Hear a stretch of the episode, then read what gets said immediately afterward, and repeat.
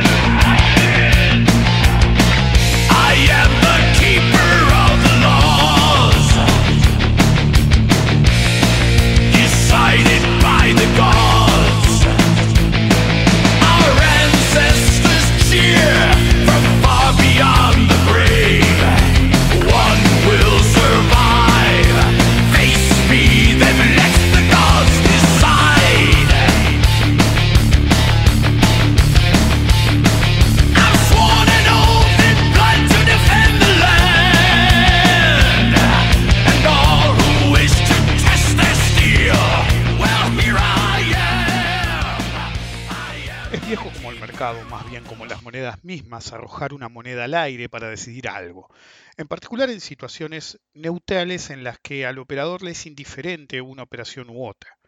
Ante la neutralidad, so let the gods decide, que decidan los dioses, se decía en la antigüedad, al arrojar una moneda al aire, ya que la interpretación del resultado fortuito era considerada una expresión de la voluntad divina. Los romanos decían navia aut caput, barco o cabeza, ya que en una cara algunas tenían un barco y en la otra obviamente la cabeza del emperador, en Inglaterra cross and pile. Una vez leí una historia apócrifa eh, de un lado y sobre monedas griegas, una novela con doble L, cuando no son eh, ni una historia corta ni un libro, se llama novela con doble L, eh, que decía que había tenido una colección de monedas y qué sé yo, y que tenía una que de un lado era lisa, y según él había averiguado que se usaban ex- exclusivamente con fines adivinatorios, y el tipo decía que se acuñaban extremadamente pocas por esa razón, em, y que él había dado con una, dejando implícito que realmente tendría que haber sido una moneda adivinatoria que había llegado a sus manos. Bueno, eso es totalmente apócrifo y la probabilidad de si hubiera sido cierto que le llegara una de esas monedas, que supone que no hubo más de 100 en el mundo, es prácticamente imposible. Pero en la civilización moderna, resolver arrojando una moneda al aire es más popular que nunca. Tanto es así que el flipismo es una pseudo-filosofía en la que las decisiones se toman tirando una moneda al aire siempre. Y su origen, podrán decir cuál es, es la historieta del Pato Donald en 1952, en la que las decisiones se tomaban así mientras se decía Life is but a gamble, let flipis- flipism chart your rambo. La vida no es más que una apuesta, deja que el flipismo, esa pseudofilosofía, te hace tu camino. Bienvenidos al episodio número 256 de Rompiendo la Banca, soy Rick Descartes. Permítanme esta semana acompañarlos en el maravilloso mundo del azar, a no jugársela mucho, sino cuando llegan al inframundo no tienen con qué pagarle al barquero. Recuerden colaborar con la difusión del podcast haciendo re- retweet y poniendo un, me gusta o un buen review en Apple Podcast, así como seguirme eh, en mi Instagram perdón, para deliciosos mini podcast diarios. De no hacerlo, cuando arrojen la moneda puede caerles en el canto, en el canto del ojete, papá. Muchas veces, tanto en el mercado como en la vida misma, nos enfrentamos a una decisión que puede tomar un camino u otro de una manera que a pesar de las diferencias entre ambas opciones, no encontramos manera de decidir o realmente no es relevante un camino u otro, nos es indiferente. La mayoría de las veces no estamos forzados en sí a tomar una decisión inmediatamente. Eh, eso nos permite el camino más lógico, esperar a tener más información para tomar una decisión más informada posteriormente. Pero muchas veces algunos, ante la ansiedad de decidir inmediatamente o por una neutralidad entre una decisión u otra, le proponen a los dioses tomar la, la decisión, arrojando una moneda al aire y que los dioses decidan el camino a tomar, por su intervención divina mediante el azar. Pero en los tiempos modernos sabemos que los dioses no existen y que solo ponemos nuestra fe, nuestro destino en una probabilidad supuestamente simétrica, arrojar una moneda al aire, porque eso es lo que muchos creen. pero no es tan así. Ciertamente la probabilidad de arrojar una moneda al aire y que caiga de un modo u otro es 50%, pero esto depende pura y exclusivamente del tamaño de la muestra. Globalmente, en una muestra realmente enorme, suficientemente grande, la suposición será correcta, pero en una muestra menor no. Iterar una moneda al aire en un evento único es la menor muestra posible. Solo hay un dato. A lo sumo tres y dicen el mejor de tres. Si no es una moneda de dos caras, esto presenta un problema, es decir, que tenga lo mismo de cada lado de la, de- de la moneda, al que debemos sumar un hecho incontrovertible, el azar, no tiene memoria. Si tenemos algún sesgo de cualquier tipo y solo queremos romper la parálisis, el intento de que se dé un resultado u otro de acuerdo a nuestro historial de tiros está destinado a fracasar. Yo conocí un tipo hace muchos años que ante la indecisión operativa, siempre estaba indeciso, arrojaba una moneda al aire y ponía su fe a tal nivel que operaba automáticamente.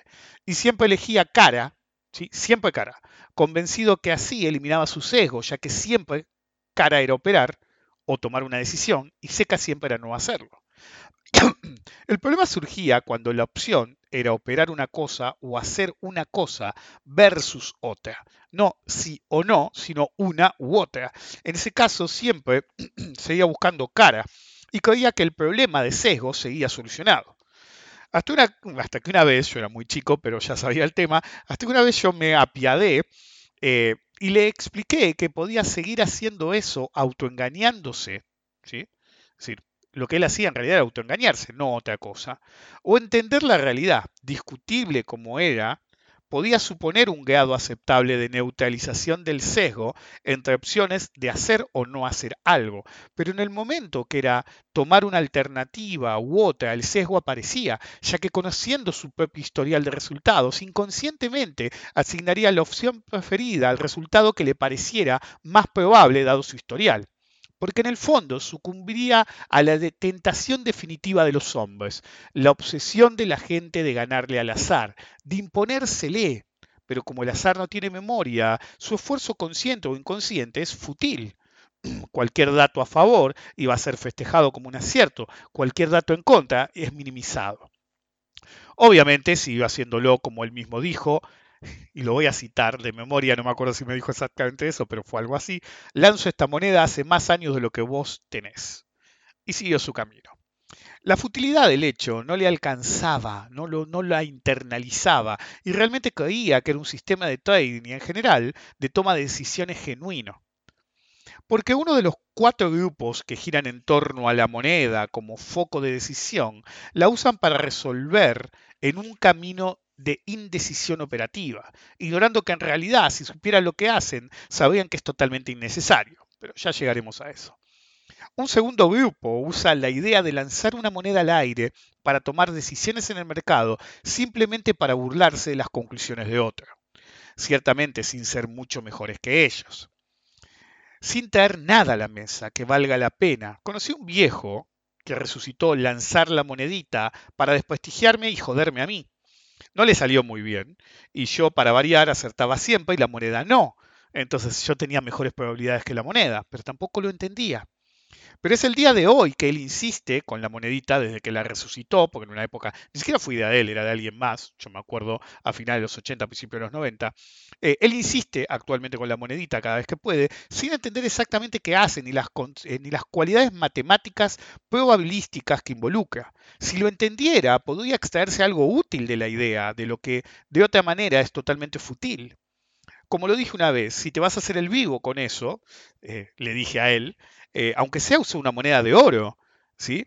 Si, si es una cargada, aunque sea, usa una moneda de oro. Pero en fin, las ratas mueren ratas. Le era más importante su estrategia de mear. En fin, el punto es que si gana la monedita, te ganó la monedita, te van a bardear, aunque en realidad lo que ganó fue el azar. Y si ganás vos, según ellos, le ganaste a nada. Lo que no entienden es que la sola comparación es análisis versus azar. Lo único que termina demostrando es la supremacía de la razón contra la idiotez. El tercer grupo es de los que le sugiere a un conocido socarronamente, no por ahí burlándose, pero socarronamente, que arroje una moneda al aire para decidir cuando lo ven extremadamente inseguro o acobardado más bien. Juan, un amigo que solía estar siempre en la misma zona que nosotros, solía hacerlo en particular al de la monedita para pincharlo. Pero hay gente que cuando se ríen de ellos creen que se ríen con ellos y que les están festejando el chiste. ¿Y qué dice la monedita? le preguntaba siempre Juan. Y él se alegraba de ser relevante, porque cuando uno es el chiste, es el último en darse cuenta que se burlan de él. Tal vez ni lo entienda si escucha esto.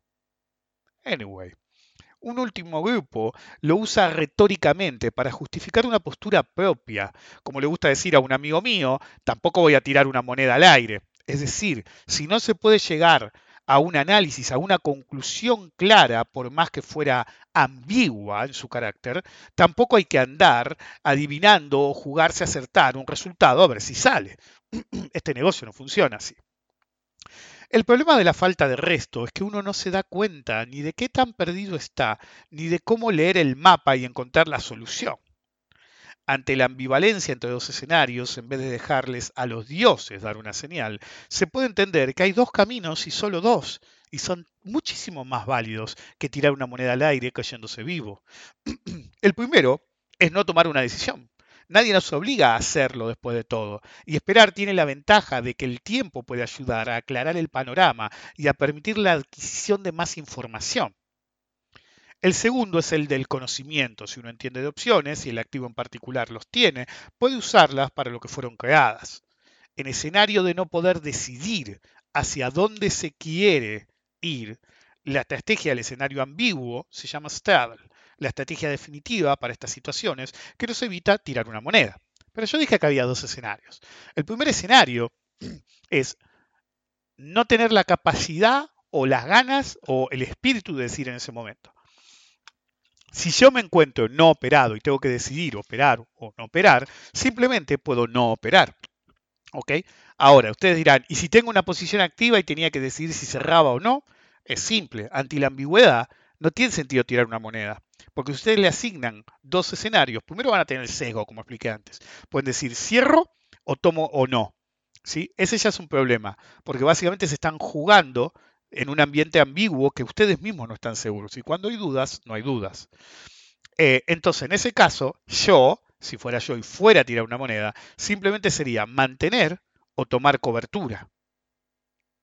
Si no tiro la moneda, uso las dos. En escenario de una posición, si el activo es opcionable, puedo comprar un put, ¿sí? o si no estoy tan ambiguo y tengo un sesgo alcista, vender un call.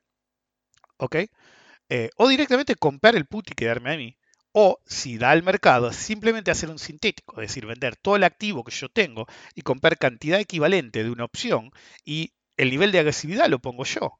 Cuanto más agresivo me pongo, menos plata pongo. Entonces mi stop es más bajo, porque si uso una opción muy fuera del dinero, si sale bien, voy a ganar muchísimo más que mantener el activo, por lo menos en términos porcentuales, depende de lo que haga yo también.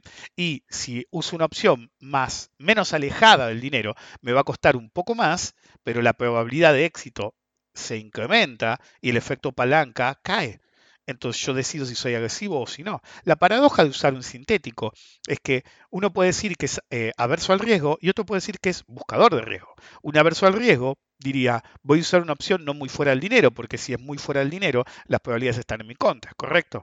Ahora, el que usa opciones muy fuera del dinero tiene el efecto eh, ensilladura en el cual si sube van a subir muchísimo más que las que no están fuera del dinero, pero paradójicamente si usa cantidad equivalente de activo involucra menos dinero. Entonces, en realidad, el buscador de riesgo que está usando palanca máxima es el averso al riesgo. Y el que cree que es averso al riesgo porque usa una base que no está tan fuera del dinero, pero involucra más capital, en caso de pérdida total, claramente fue buscador de riesgo. Entonces, yo siempre digo, a veces lo racional se vuelve irracional y lo irracional se vuelve racional. El que cree que es averso al riesgo, en realidad está corriendo muchísimo más riesgo monetario absoluto, porque el dinero involucrado en hacer el sintético, es decir, vender y después comprar las opciones, es si es un nivel absoluto más grande, si a una catástrofe pasa, perdés muchísimo más que el que corrió más riesgo. Y si se mueve a favor, gana más el que corrió más riesgo. Y encima tiene un retorno en inversión superior porque involucró menos dinero.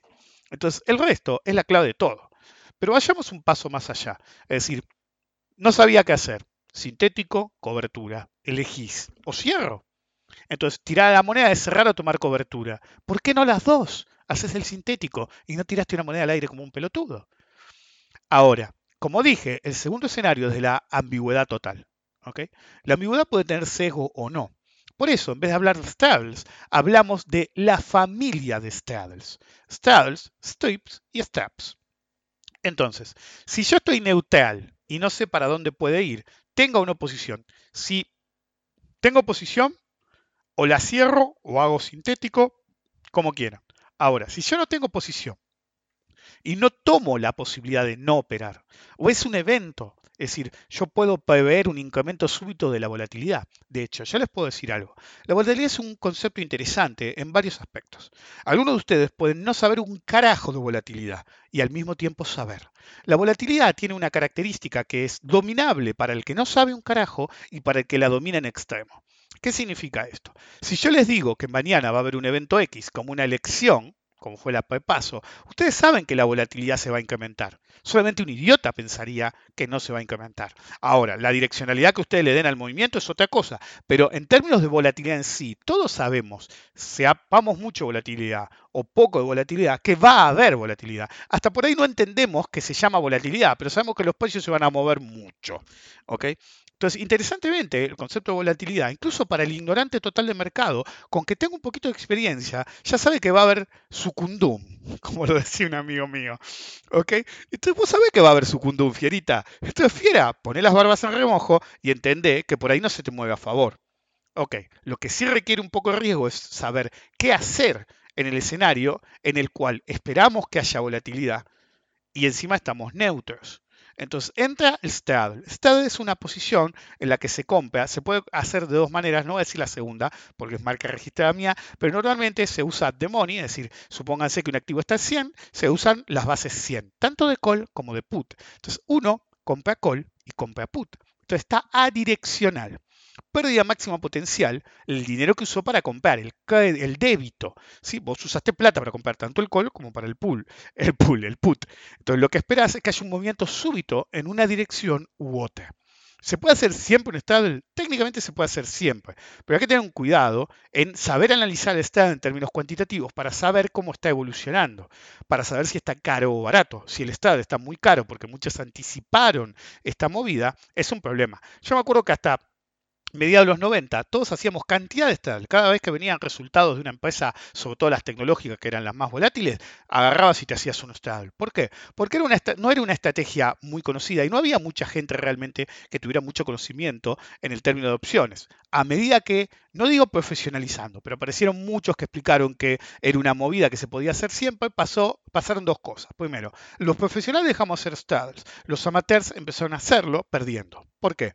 todos los amateurs semiprofesionales que compraban la idea hacer el les parecía lógico, pero no se fijaban si estaban caros o baratos. Cuando nosotros los hacíamos hasta mediados de los 90, los straddles estaban siempre baratos. Por ahí no baratos los dos, porque había un sesgo. Si pensaban que iba a volar, ¿sí? si, el consenso de mercado era que iba a volar, el call estaba caro y el put estaba barato. Pero comparando los dos, pues nosotros tenemos que comparar los dos, eh, eh, casi siempre estaba barato en sí la estrategia. Uno estaba caro, la otra estaba barato, pero entre las dos estaban baratas. ¿ok? Y vos lo tomás como un todo, no como una u otra. ¿sí? Entonces, si salía el, batacazo inverso, pues hay, decir, el problema estable es que vos tenés que analizar call, put y la combinación. Entonces, si una de las dos está muy cara, por más que sea viable la estrategia en sí, podés tener un problema. Porque si se da la que estaba cara, no va a tener tanta elasticidad, es decir, no va a subir tanto. Va a subir, pero no tanto. El straddle se va a apreciar, pero no tanto. Ahora, si sale el escenario opuesto al esperado, cuando hay mucha simetría, lo ideal que estén las dos baratas. Pero si una está mucho más barata que la otra, o una está mucho más cara que la otra, es exactamente lo mismo.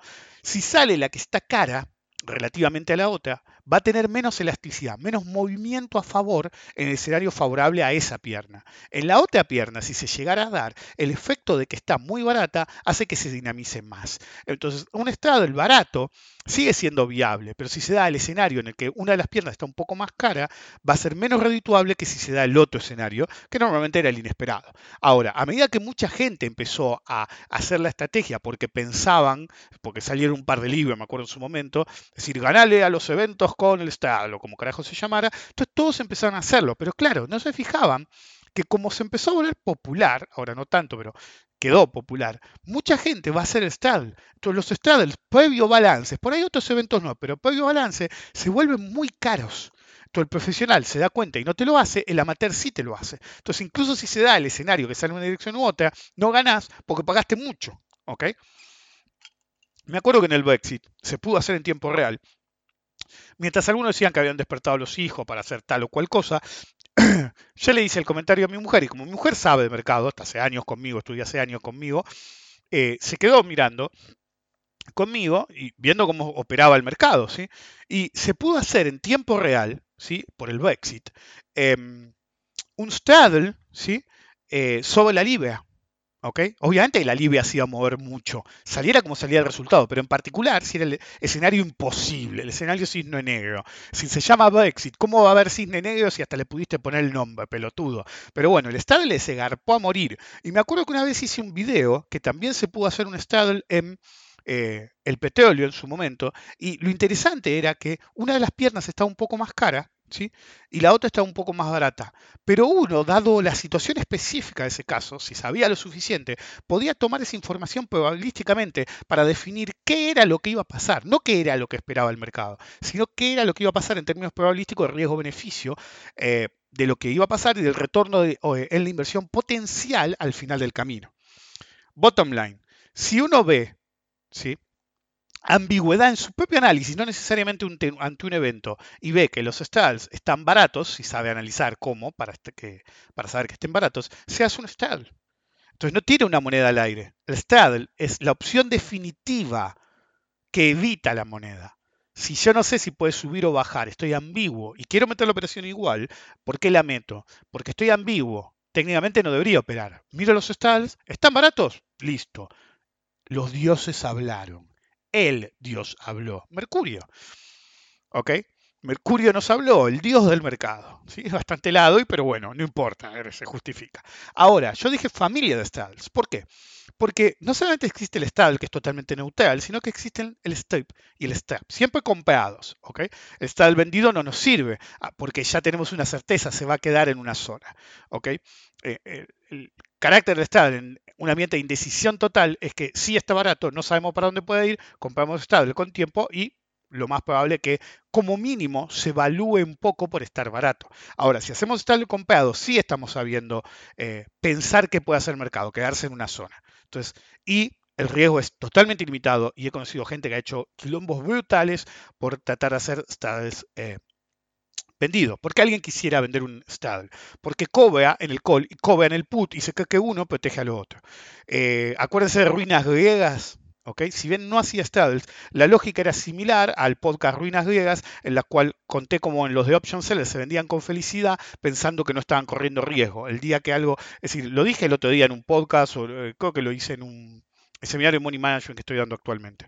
Es decir, cuando vos haces locuras en las que te jugás mucho, siempre estás a un error de cagarla definitivamente, de que te hagan mierda. Y ese error puede dilatarse, por ahí tenés suerte o por ahí, viste, justo estuviste en el activo, pero tarde o temprano ese error llega y el día que llega es total obliteration, te hicieron mierda y por ahí no volvés. Ahora, siempre con débito, siempre pagando. Straddle para ambientes ambiguos, escenarios eh, ambiguos sin un sesgo, pero podemos tener un sesgo. Por ejemplo, en la actualidad el sesgo es, con la hiperliquidez que hay, lo más probable es que los activos suban. No cualquier activo, porque estamos hablando del mercado como un todo. Las tecnológicas de nuevo recuperaron fuerza cuando hace no mucho tiempo la habían perdido por el descanso obvio que se eh, venía en ese momento porque habían subido a lo pavote durante toda la pandemia. Siguen firmes de nuevo, están firmes de nuevo, y eso hace que si estuviéramos eh, pensando en términos de mercado en general o esos sectores en particular, vamos a tener un sesgo un poco alcista. Podemos estar ambiguos, pero podemos decir, pero lo más probable es que siga. Este aquí el STAP. El STAP usa la misma estrategia del straddle, pero con una particularidad. Compras un poco más de call. Entonces, para hablar mal y pronto, si un straddle es uno por uno, un call, un put, un step, como vos pensás que hay un sesgo alcista por la hiperliquidez y por las tecnológicas en ese sector pueden estar firmes o por tu análisis particular de un activo, seguís estando ambiguo, pero tenés un sesgo, compras dos call y un put. Eso hace que la potencia hacia el escenario alcista sea mucho superior que el escenario bajista. Cuando son pocos contratos suena mal, porque no mal, pero es uno contra uno y es dos contra uno, es el doble. Ay, pero cuando uno opera de a 100 contratos, 100 contratos, 1000 contratos, no haces 1000 y 2000, ¿ok? Haces 1000 y, qué sé yo, 1500, 1400. El- Cuando son pocos siempre tiene ese impacto porcentual uno con otro. El hecho persiste. Si yo tengo un sesgo alcista, por ejemplo, tecnológicas, por el mercado, por la hiperliquidez, puedo hacer un step. Es la misma estrategia del stable, pero en vez de ser 1-1, compro, por ejemplo, dos call y un put. O la cantidad que quiera, pero compro más calls que puts. De hecho, hay una forma de agarrar straddle, el step, el strip y hacer el cálculo óptimo de cuánto, según mi sesgo, ¿sí? yo ya tengo el sesgo y qué tan firme está mi sesgo, hacer la eh, cuenta de qué tanto debería ser la diferencia entre calls y put óptimo. ¿ok? El strip es el caso opuesto. Si yo estoy parado en el mercado, miro el mercado, lo veo ambiguo, ¿sí? tenemos la decisión, ¿tiro la moneda? No, ¿por qué voy a tirar la moneda? Hago straddles. Y de golpe pienso, pero yo en ese activo en particular estoy un poco más bajista. Perfecto, en vez de hacer un straddle, haces un strip. El strip es el inverso, el strap, es el que tiene el sesgo bajista. Entonces, ¿qué hacemos? Si el straddle era comprar un call y comprar un put, y el strap era comprar dos call y, es decir, la cantidad que quiera, ¿no? Pero más call que put, el strip es comprar más puts que calls. Entonces, por ejemplo, comprar dos puts y un call. Entonces, seguís estando eh, semi-neutral, ¿sí? En la ambigüedad, pero con un sesgo en el strip hacia la baja. En el strap, obviamente, hacia la alza. Eso permite ver cómo, incluso en la ambigüedad, hay grados de libertad. Existe la posibilidad de no tirar una moneda al aire, ¿ok? Y usar el resto de conocimiento, incluso a nivel bastante básico, para entender que hay estrategias como la familia de straddles que permiten operar en escenarios de ambigüedad.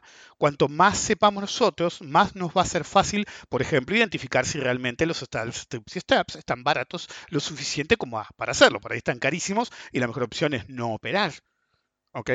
Ahora, si están en precio o baratos, tengo la ventaja, si puedo analizarlo en términos cuantitativos, como explico normalmente yo, tengo la ventaja de la estrategia en sí y de que los compré baratos. Y cuando se empiezan a mover, realmente van a apreciarse. Entonces, es como eh, que voy a hacer dentro de poco un, video de probabilidad, porque me pidieron que detallara bien algo, es casos favorables versus casos posibles. Tirar una moneda al aire es uno contra uno, te 50% de probabilidad. Si vos vas por el lado de los steps y sabes analizar si están caros o baratos, por ejemplo, tenés dos casos favorables eh, de dos, es decir, no uno contra uno, ¿sí? Sí, no un escenario favorable de dos, sino dos de dos. Porque si lo compraste barato, tenés la ventaja de que estaba barato y probablemente suba, incluso si no hay el movimiento que uno esperaba. Y si se da el movimiento que esperaba, sube porque se dio el movimiento que esperaba. Pero si se da el movimiento que esperaba, también va a subir porque estaba muy barato. Y eso hace que haya una conjugación de cosas.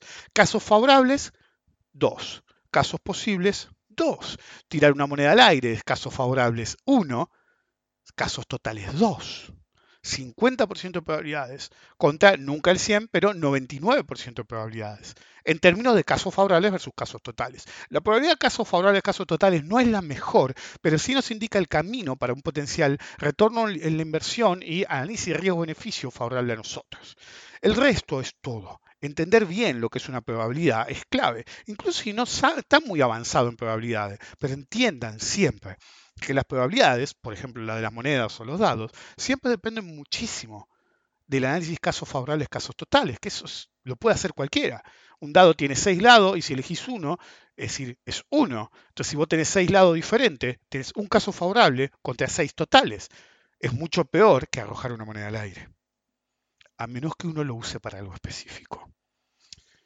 En fin, el problema es que cuando uno enfrenta estas situaciones de lanzar una moneda al aire, muchas veces, más que una situación indiferente a una dirección u otra, termina más bien supliendo una permanente indecisión, sobre todo los que se vuelven adictos a ella, como consecuencia de la propia ignorancia.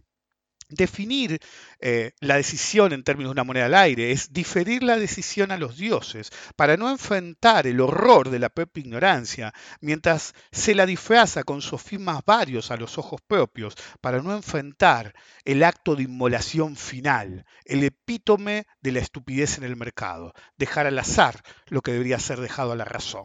Nos vemos.